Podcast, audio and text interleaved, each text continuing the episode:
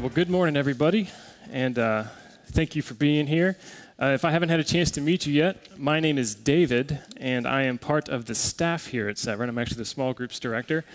And uh, last week we were outside and we took a break from our series, but today we're jumping back into our series called Peaks and Valleys, uh, where we're looking at the life of David. And I wanted to start today uh, by asking you guys a question. And uh, you don't have to answer out loud, but this is the question. It's Have you ever experienced something in your life that left you reevaluating everything you thought you knew about God. So, for a lot of people, uh, that's the moment in their life where they walk away from the faith. That's the moment in their life uh, where they decide to just write off uh, the God of the Bible altogether. Uh, but I wouldn't be surprised uh, if there was many of us sitting here today who've either experienced something like that or are currently experiencing something that has just left you feeling maybe angry or confused towards God or just feeling distant from God.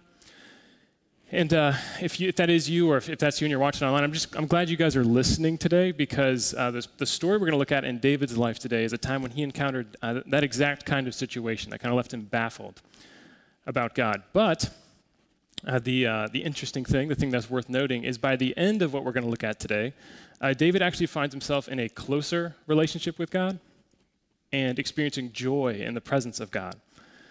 So it kind of lends the question, you know, okay, so what got David from point A to point B? And we're going to look at three things today uh, that David learned or experienced or was reminded of in this story. Uh, that if, if we can learn and we can uh, experience, be reminded of, that it can help us also um, when we encounter these times where we're just left questioning, you know, what is it? What is God really? Who is God really? Uh, that it can actually bring us closer to the real God and actually leave us experiencing joy in the presence of God. And to do this, uh, we're going to be in 2 Samuel 6. And uh, I'm going to read the whole chapter. It's kind of long, um, so bear with me. But uh, it's an interesting story, so hopefully it'll keep your attention. So I'm going to go ahead and read it. 2 Samuel 6. David again assembled all the choice men in Israel, 30,000. He and all his troops set out to bring the ark of God from Baalah, Judah. The ark is called by the name, the name of Yahweh of hosts, who dwells between the cherubim. They set the ark of God on a new cart and transported it from Abinadab's house, which was on the hill. Uzzah and Ahio, sons of Abinadab, were guiding the cart and brought it with the ark of God from Abinadab's house on the hill. Ahio walked in front of the ark. David and the whole house of Israel cele- were celebrating before the Lord with all kinds of fir wood instruments lyres, harps, tambourines, sistrums, and cymbals. Then they came to Nacon's threshing floor Uzzah reached out to the ark of God and took hold of it because the oxen had stumbled. Then the Lord's anger burned against Uzzah, and God struck him dead on the spot for his irreverence, and he died there next to the ark of God. David was angry because of the Lord's outburst against Uzzah, so he named that place an outburst against Uzzah, as it is today. David feared the Lord that day and said, How can the ark of the Lord ever come to me? So he was not willing to move the ark of the Lord to the city of David. Instead, he took it to the house of Obed Edom the Gittite. The ark of the Lord remained in his house for three months, and the Lord blessed Obed Edom and his whole family. It was reported to King David, The Lord has blessed Obed Edom's family and all that belongs to him because of the ark of God. So David went and had the ark of God brought up from Obed Edom's house to the city of David with rejoicing. When those carrying the ark of the Lord advanced six steps, he sacrificed an ox and a fatted calf. David was dancing with all his might before the Lord, wearing a linen ephod. He and the whole house of Israel were bringing up the ark of the Lord with shouts and the sound of, of the ram's horn. As the ark of the Lord was entering the city of David, Saul's daughter, Michal, looked down from the window and saw King David leaping and dancing before the Lord, and she despised him in her heart. They brought the ark of the Lord and set it in its place inside the tent of David uh, that David had set up for it. Then David offered burnt offerings and fellowship offerings in the Lord's presence. When David had finished offering the burnt offering and the fellowship offerings, he blessed the people in the name of Yahweh of hosts.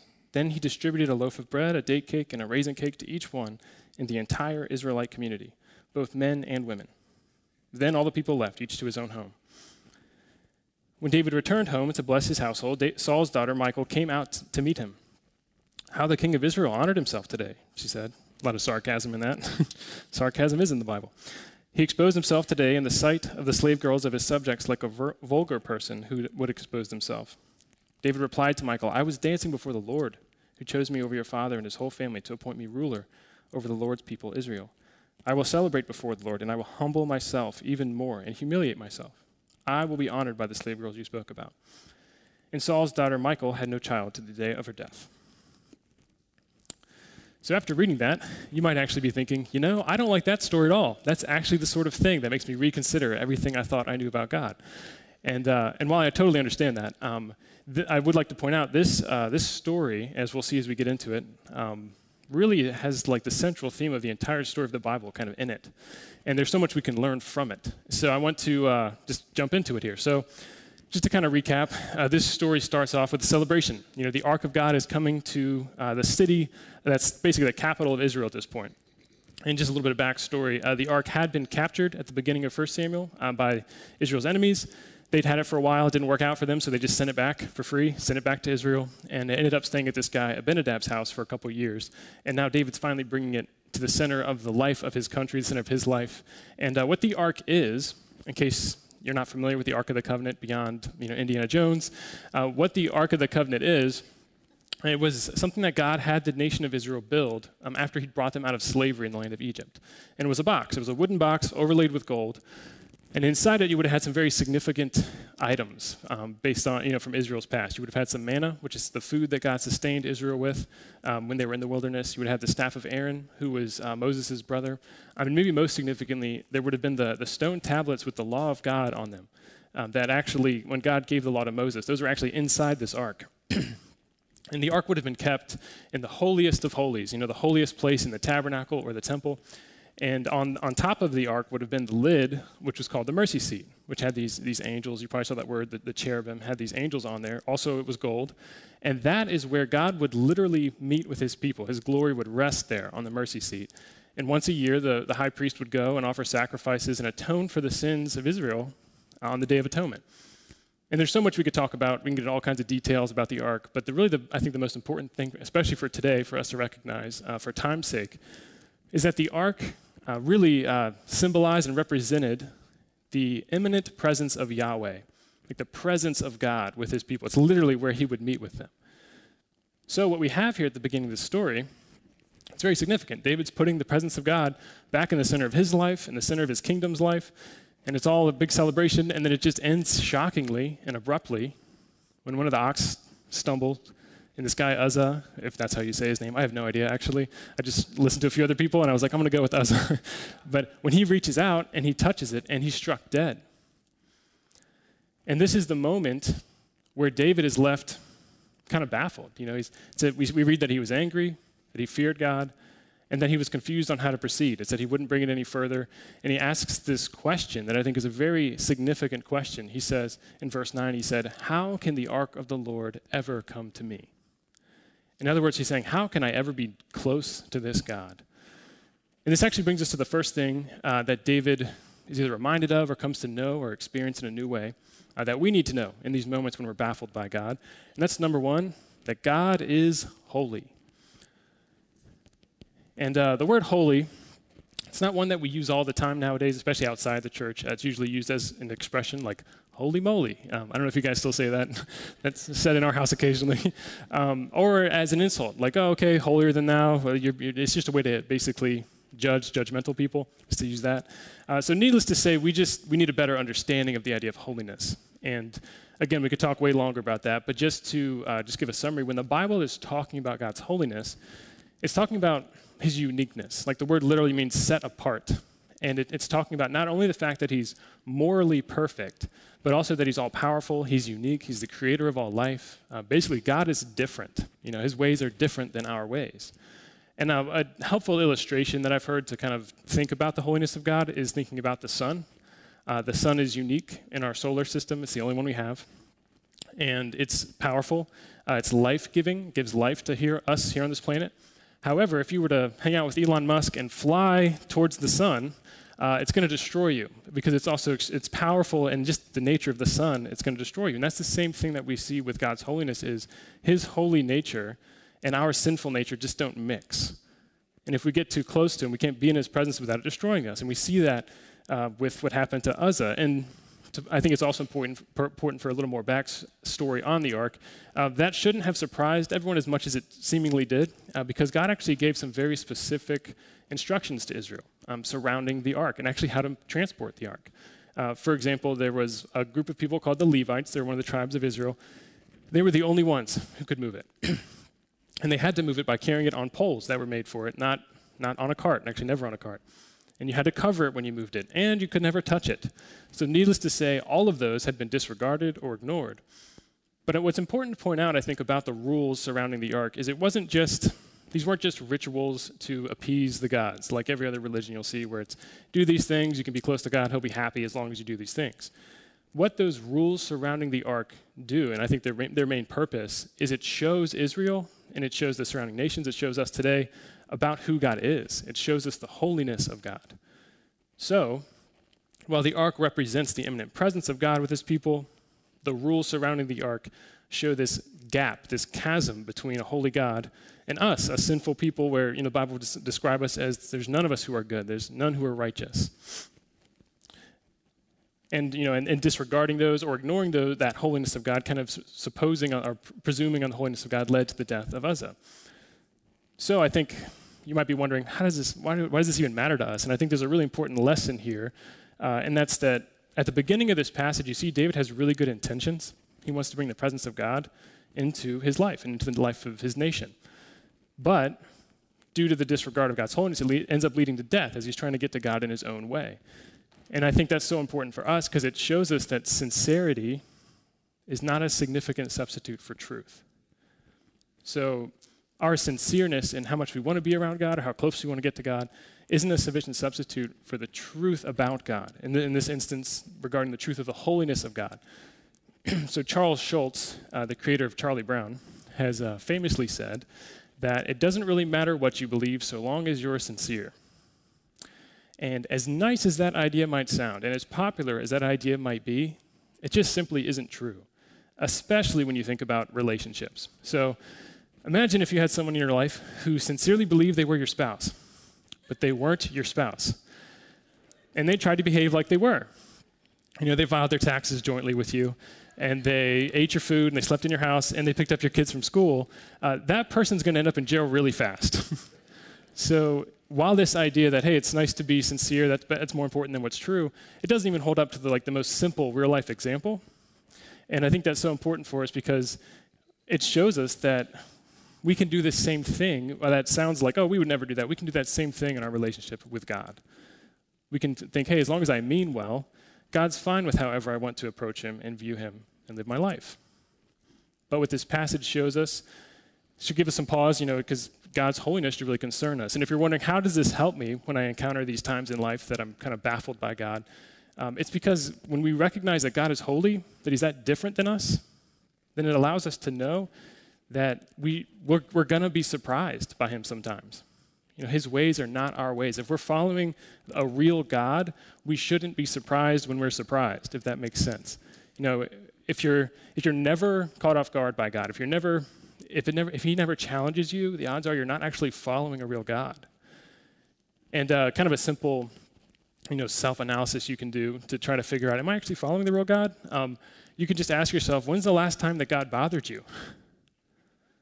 You know, when's the last time that something you read about God and His Word, or something He called you to do, or something He allowed to happen? When's the last time that actually kind of bothered you and, and went up against you? Because you know, if, if you have zero examples of that, it's highly likely that you're not actually following the real God. You've just slowly but surely started to form God into your image, where now you have this God that kind of thinks like you think and likes the things you like and approves of the things you approve and excuses the things about you that you excuse. and at the end of the day, is a God that can't help you at all. He's not all that holy, can't save you, has the same weaknesses as you because he's basically just you. And uh, I think might be helpful uh, to kind of point out that this is something that we, we all need to hear, you know, like us sitting here in church on a Sunday morning. Like David had a relationship with God and had to be reminded of the holiness of God. And uh, just to give a personal example of how this can look in our lives, um, I'll just use a personal example so it's less threatening. um, so I, I love um, routine. I'm someone who's a big fan of routine to the point it can be a fault where like I'm not real great at adjusting on the fly.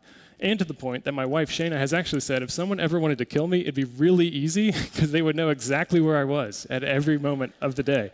And uh, I'd be a very easy hit. I'm not sure why Shayna's talking about having me killed though, so you can pray for us. But anyways, um, where where the routine aspect of things can really, uh, actually, in a weird way, lead to me presuming on the holiness of God is whenever I start to just think, okay, well, this is part of my routine, and I start to assume that God is totally fine with all the ways I spend my time, and He agrees with all my reasons for why I spend my time the way I do. And he would never ask me to change my routine. He knows how much I like routine. He would never ask me to change it or to spend my time differently. However, a cursory glance at this book, God revealing himself to us, uh, would show that he's given some commands, not suggestions, but commands that are going to take some of my time. Things like loving my neighbor, bearing one another's burdens, going and making disciples. So the real danger becomes in my life, and maybe in your life too, where I can start to assume things about God, start to assume things about His holiness, and start to view Him more as just someone who thinks just like I do, as opposed to a holy God who is so different than me, and whose ways are not my ways, and whose thoughts are not my thoughts. But if, uh, if this is where we stopped, and we just said, God is holy, um, it wouldn't help us a whole lot. It would just make us very aware of this separation between us and God. And you can even see where it left David in this story, where after he comes face to face with the holiness of God, he's not willing to take the ark any further. And he asks this question that really we should ask when we become aware of the holiness of God is how could this God ever come to me? So David leaves the ark with Obed Edom, which if you're that guy, like who appreciates that? You know, like this just killed somebody. You take it. you know, like so they leave it with this guy Obed Edom, uh, and they leave it with them for for three months. And um, the good news is this isn't the only thing that David learned um, in this story. It's not the only thing we need to know when we're baffled by God. So I'm going to read verses 10 through 12. This is when David leaves the ark with Obed Edom, and this will lead us to the next thing. this is verse 10. So he was not willing to move the ark of the Lord to the city of David. Instead, he took it to the house of Obed Edom the Gittite. The ark of the Lord remained in his house three months, and the Lord blessed Obed Edom and his whole family.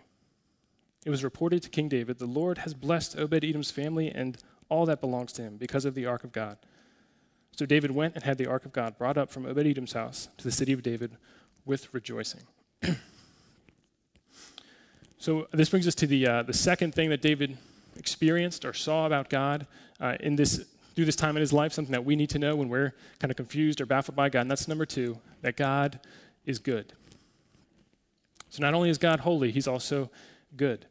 And when David sees the way that God blesses Obed Edom and he blesses this family, it's probably more appropriate to say he was reminded of something he already knew. And he was reminded that God is good. And not only is he good, but he's the best. And that all life and all joy is only found in his presence. And uh, in, in Psalm 16, I think it's so cool having the Psalms as you go through the life of David because you can kind of see inside the mind of this guy that we're talking about and inside the heart of this guy. But in Psalm 16, David's actually talking about being in the presence of God, and here's some things that he says. he says, My heart is glad and my spirit rejoices. My body rests securely.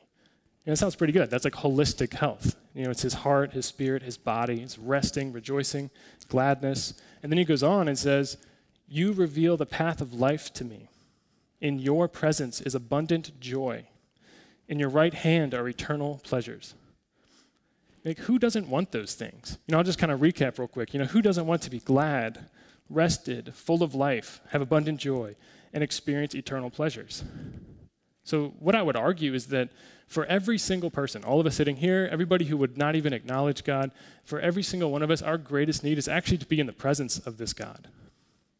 And whether we realize it or not, even all the things that we desire and we look for everywhere else and never find, all of those things we desire are only found in his presence, in the presence of this good God. And that's, that's what David's reminded of whenever he sees the way that God blesses this guy, Obed Edom, and his whole family.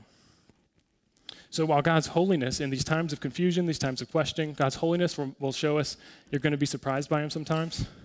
His goodness shows us that you're going to be okay if you trust him, regardless of how things look, regardless of how things feel. And often in the church, we can kind of create this false dichotomy of you know, God either is holy or he is good. And it's kind of natural in us, like as people and as churches, to kind of, you know, overemphasize one over the other. But the, the reality is they're both equally true. It's, it's a false dichotomy. They're not at odds with one another. God is both holy and good. But the problem for us is that idea that God is good and he's holy kind of creates this paradox for us. It's the paradox of God's presence in that we can't live with him and we can't live without him. You know, we can't live with him because because of our sinful nature and who we are and who he is, we just can't be close to him. It would completely consume us, destroy us. But we can't live without him because all life and all joy is found only in him. So that kind of leads us back to that same question, that same thing that David asked earlier, which is how in the world do we actually, like, what's the way that we can actually be close to this God?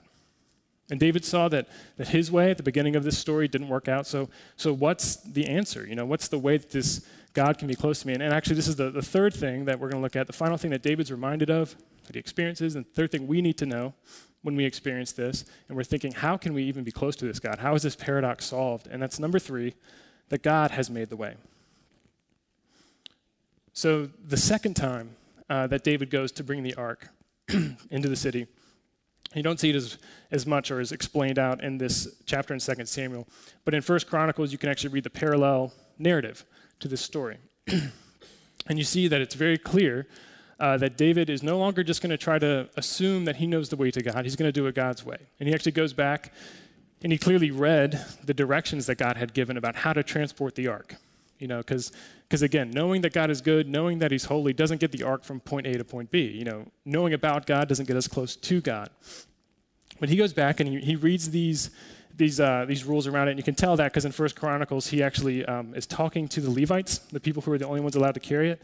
And he says, The Lord our God burst out in anger against us because you Levites were not with us the first time for we didn't inquire of him about the proper procedures. So, what that shows us basically is that this time, instead of, instead of trying to do it his own way, David is going to follow God's way. And while you and I don't have proper procedures that we need to follow surrounding an ark, what we do have is one very specific way that God has told us in His Word and has shown us through history is the only way to handle His presence, the only way into His presence. And there's actually a very uh, clear pointing forward to it in this story, a very clear uh, incident or detail that's pointing forward to this one way for us. And it's actually not all the rules, because I think there's a danger of us saying, like, okay, I'm going to follow all the rules now. That's the way to close, be close to God. And that's not it at all. You actually see in this passage in 2 Samuel 6, you see this detail where David is going before the ark making sacrifices. And it says that he's wearing a linen ephod, which that doesn't mean anything to us, but what that was was the clothing of a priest and he's making sacrifices. He's doing the job of the priest. And this is the king. So, just to summarize, we have this priestly king making a sacrifice to bridge the gap between a holy God and a sinful people. I don't know if that sounds familiar to you, but this is pointing as clear as day, pointing forward to something that you and I know is the one way that we can handle the presence of God, and that's pointing forward to Jesus. It's pointing forward to the King of Kings, who is also called the great high priest, the priestly king, who made a sacrifice, not of animals, but of himself, to bridge the gap between a holy God and a sinful people. When, when Jesus died, we're told that the veil in the temple that would have separated where this ark was, the holiest place, the veil was torn. And we're given access into the presence of God solely based on the blood of Jesus, not because we followed a bunch of rules, but because Jesus already fulfilled them all. So when you read about the Ark of the Covenant and you're wondering, what does that mean for us today? You can see that it was fulfilled in Jesus. That's why we don't carry an ark around up here. You know, that was already fulfilled. It's not that it was worthless, but it's just it's that he's done it. He's actually fulfilled the law that was inside it. He's atoned for the sins once and for all. We don't need to do more sacrifices. That's what this story is pointing forward to and calling us to see as we see this story. I'm going to call up the worship team and we're going to we're going to close down here. so if, uh, if God's leading you through something right now, or maybe recently you've been through something that's just left you, you know, questioning what you thought you knew about him, you know, it left you feeling angry or confused, I just want to encourage you to remember um, that God is holy, so you're going to be surprised by him sometimes. But also that God is good, so you can trust him and you're going to be okay if you do. And if you're wondering, well, how do, how do I know? You know, because that's something I think we like to, to ask. Well, how do I know that he's holy? Like you're just saying this. These are just words. Um, what's so cool is it's not just words, because the way we know that God is holy and that God is good is by looking to the historical event, the time and the place of Jesus on the cross, because that displays God's holiness and God's goodness more than anything else could. It displays it both at the exact same time. And not only that, it shows that God is holy, it shows he's good, and it shows that he loves you specifically. And he demonstrated that through a historical event, not through just words, not through just theories, but it's something that we can look to as a historical event that actually occurred. So today, while we don't get to decide what God is like, uh, we do get to decide how we respond to him. And you can see David responded in humility to the point that someone actually called him out because they thought he was acting too humble as the king. He, he responded humbly and said, I'll humble myself even more than this before the Lord. So we can humble ourselves and accept the, the fact that there's only one way to God. It's not through our own effort, it's through Jesus. So we can accept that, we can humble ourselves, or we can reject God. And there's, there's different ways we can reject God. You can reject Him outright, which is maybe the more obvious way, but you can also reject Him by trying to still get to Him your own way, with sincere intentions, but not, not regarding anything He said. And maybe the most dangerous way for us here today that we can reject Him is by slowly but surely just trying to ignore the things about Him we don't like, explain away the things about Him we don't understand, and just kind of form Him into, into our image, into a God that isn't a God at all who can't really help us at all, can't save us, can't give us life. Because there's only one true God. There's only one. And we read about him in his word. His name is Yahweh, and he's, gold, he's holy and he's good, and he loves you.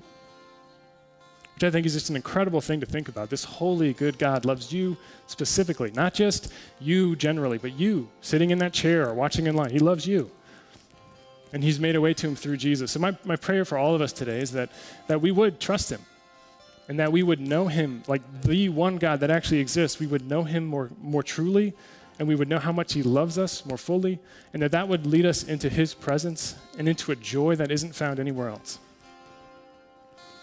Let me pray for us today. God, we thank you that, uh, that you are holy. We thank you that you're good if you weren't those things, uh, I, don't, I don't know how we could even call you God. If we got to decide what you were like, that would immediately mean that you were not God. But you are so different than us. You're so, so much higher than us, and yet you still love us enough to come down here and lay down your life for us. And God, as hard as that is to understand, we just thank you that it's true. And we just pray that for those of us who are going through times of confusion, for when we do go through times of confusion, that we would be able to hold on to the fact that, that you are holy, that you are good, and that you've displayed that on the cross. God, I pray that just for us as a church, that we would experience your presence in ways maybe we never have before, as individuals and as a group. And just that we'd be able to, to tell others about your goodness, tell others about your holiness and about your love.